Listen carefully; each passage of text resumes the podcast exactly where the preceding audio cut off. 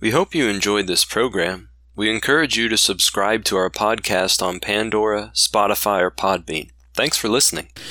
Hello, and welcome to the podcast Spiritual Appetizers, small devotional tidbits to stimulate the spiritual appetite. Matthew chapter 4 and verse 4 says, Man shall not live by bread alone, but by every word that proceeds out of the mouth of God. The topic for discussion today in episode 55 is going to be from Mark chapter 10, verses 42 through 45. Christians have to be willing servants of God. In Mark chapter 10, verses 42 through 45, the Bible reads, But Jesus called them to himself and said to them, You know that those who are considered rulers over the Gentiles lord it over them, and their great ones exercise authority over them. Yet it shall not be so among you. But whoever desires to become great among you shall be your servant and whoever of you desires to be first shall be a slave of all. For even the Son of Man did not come to be served, but to serve and give his life a ransom for many. In verse 42, we find that the Gentiles have rulers who lord it over them. They want to make sure that they know who's in charge and who is the boss and who has the authority, and so they exercise it over them. They hold it over them and they make sure that they know it. But in verse 43, Jesus says it's not going to be this way with his disciples. Yet it shall not be so among you. But whoever desires to become great among you shall be your servant. Jesus said, Even the Son of Man, talking about himself, did not come to be served, but to serve and give his life a ransom for many. Jesus' purpose in this life, even though he was God, John chapter 1 and verse 1, in the beginning was the Word, and the Word was with God, and the Word was God. Even though he was God, he did not come to this world to be served. And these Gentile lords, they didn't understand this. They sought after power, they sought after great authority so that they could rule it over people. And this is what everybody saw in the world today, especially with the Romans. The Romans wanted great authority over people. They wanted to be able to say, We're in charge and we're going to control the situation. But Jesus said to his servants, You see, if you want to be great in the kingdom of God, you've got to be a servant. You need to learn how to have a attitude of a servant. In Luke chapter 17, verses 7 through 10, the Bible says, And which of you, having a servant plowing or tending sheep, will say to him when he has come in from the field, Come at once and sit down to eat? But will he not rather say to him, Prepare something for my supper, and gird yourself, and serve me till I have eaten and drunk, and afterward you will eat and drink? Does he thank that servant because he did the things that were commanded him? I think not. So likewise, you, when you have done all those things which you are commanded, say, We are unprofitable servants. We have done what was our duty to do. Even when we become the servant that God wants us to be, and we lead the way that God wants us to lead by getting out into the world and teaching the gospel and showing the world Christ, we're still unprofitable servants. We've only done what was our duty to do. We've been commanded by God to become like his son. Paul said in 1 Corinthians chapter 11 verse 1, "Follow after me as I follow after Christ." And yet we know that Paul was a sinner. We know that Paul had sin in his life. He said in one time that he was the chief of sinners, yet he strove to do those things that were pleasing to God. But still, at the end of the day, after he had done everything that he was commanded to do, and we know that Paul did a lot, he wrote 13 books of the New Testament, 14 if you include Hebrews. We don't know who wrote Hebrews, but it's possible. And he went on three missionary journeys and he worked and he worked and he served and he served and he served. Yet, still, at the end of the day, he was still an unprofitable servant. He'd only done what was his duty. And the more that we see ourselves in this light, the more that we see that we are unprofitable servants because of sin in our lives, for all have sinned and fallen short of the glory of God. Romans chapter 3 and verse 23. And the wages of that sin is death, Romans chapter 6 and verse 23. We understand that we have to work. We have to be a willing servant of God. Christians have to be willing servants of God, just as Christ was. Christ left heaven not to become down here and be a conquering king, but to be a servant and to give his life a ransom for many. In John chapter 13, we have an example of this. Jesus took a towel, girded his waist with it, and washed his disciples' feet. You see, he came into a room where the disciples' feet were still dirty. And at that time, they went and walked everywhere that they went, and with open faced sandals. And so their feet would become dirty. The dust would get all over their feet, and they had need of someone to wash their feet. And so a servant would wash their feet. And this was common custom. And Jesus walked in and he noticed that their feet still were dirty. And so he girded himself with a towel and he washed their feet. This shows that he did not come to be served, but to serve and give his life a ransom for many. In John chapter 13, verse 13 through 17, the Bible says, You call me teacher and Lord, and you say, Well, for so I am. If I then, your Lord and teacher, have washed your feet, you also ought to wash one another's feet. For I have given you an example that you should do as I have done to you. Most assuredly, I say to you, a servant is not greater than his master, nor is he who is sent greater than he who sent him. If you know these things, blessed are you if you do them. And so Jesus said, after he had washed their feet and given them an example, that you should go and do this as well. You should follow after my example. Now, today we have closed shoes. We drive in cars instead of walking everywhere we go. And so we don't have a great need of someone to wash our feet today. But we should be a people that when we see something that needs to be done, we're not looking to somebody else to do it. We come in and we serve. We're a minister and we take care of each other and we symbolically wash one another's feet. Now, there are so many other things that we could look at today. What about the widow lady that needs her, her lawn mowed? and we drive by it and we see that she needs her lawn mowed and we just keep on driving. Wouldn't this concept here of what Jesus did apply to that as well? Especially widows within the church, we see something that needs to be done and we need to be a servant. Christians have to be a will have to be willing servants of God. In Acts chapter 20 verses 34 and 35 the Bible says, Yes, you yourselves know that though these hands have provided for my necessities and for those who were with me. I have shown you in every way by laboring like this that you must support the weak. And remember the words of the Lord Jesus that he said, It is more blessed to give than to receive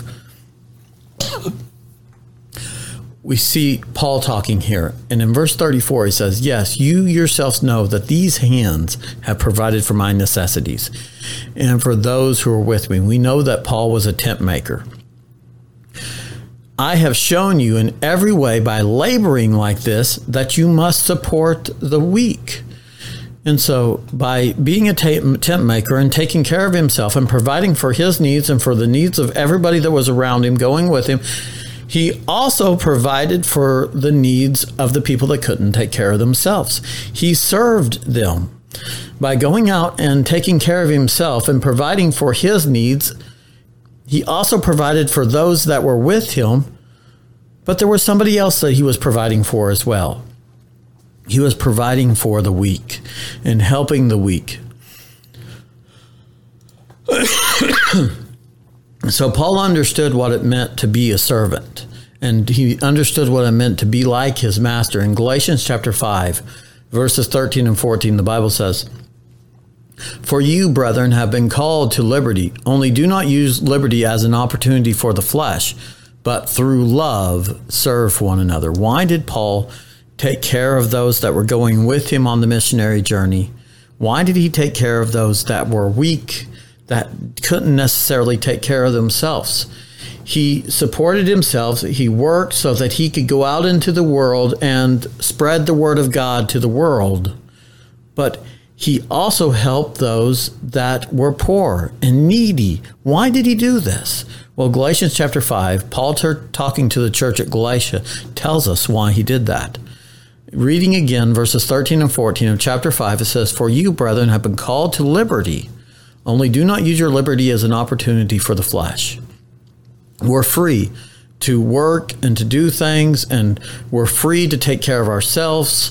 But he says, don't use that liberty as an opportunity for the flesh, but through love serve one another.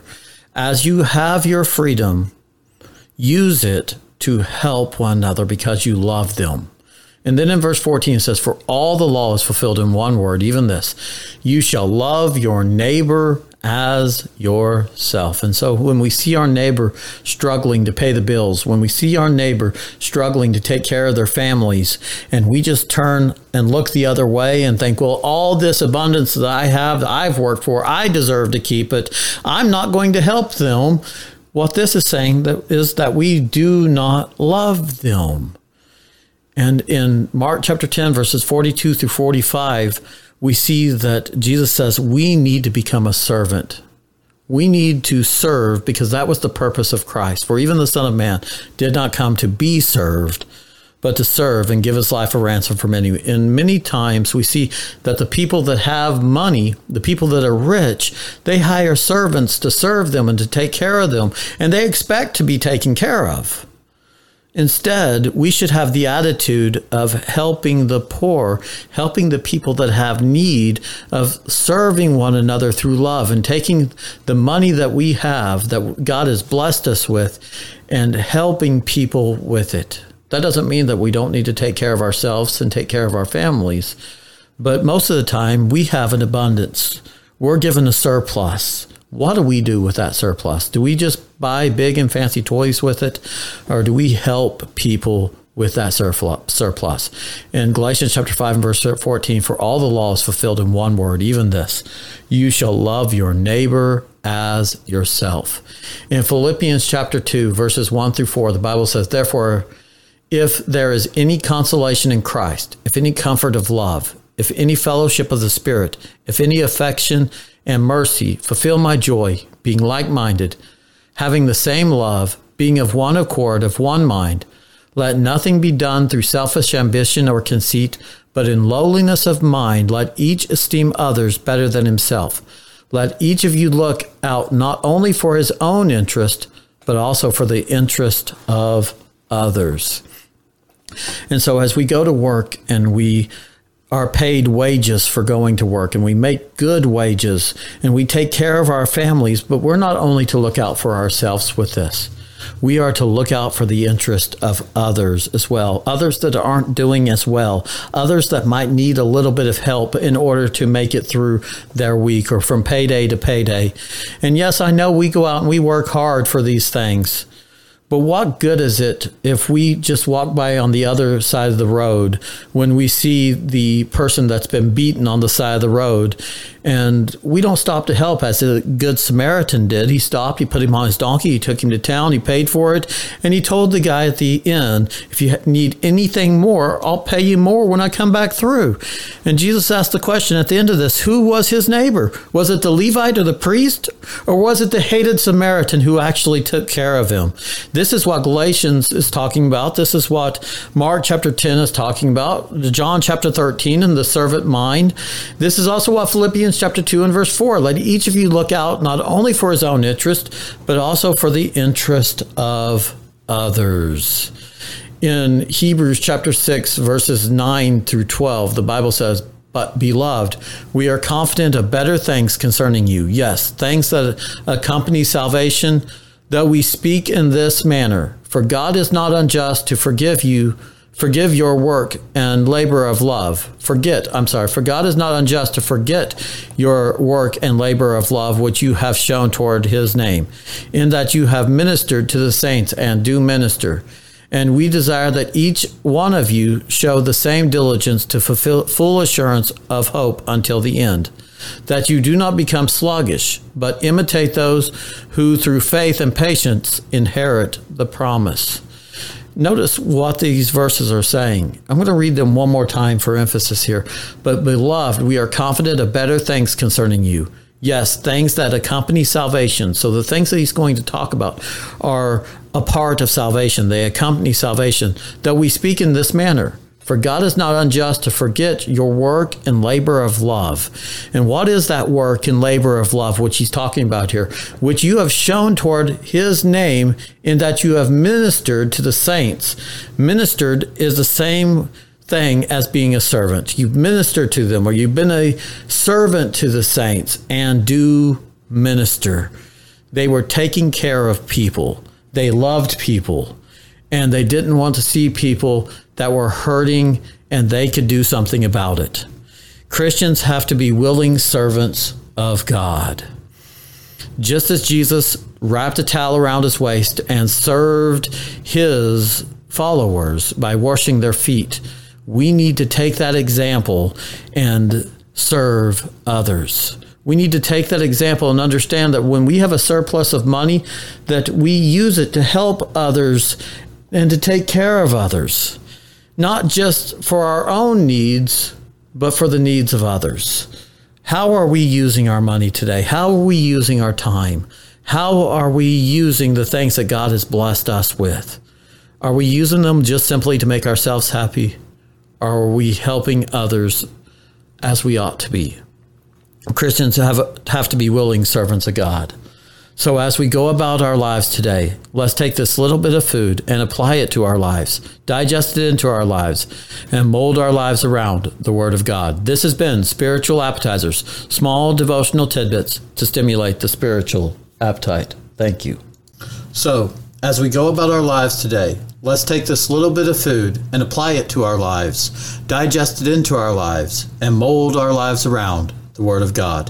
This has been Spiritual Appetizers, small devotional tidbits to stimulate the spiritual appetite. Thank you.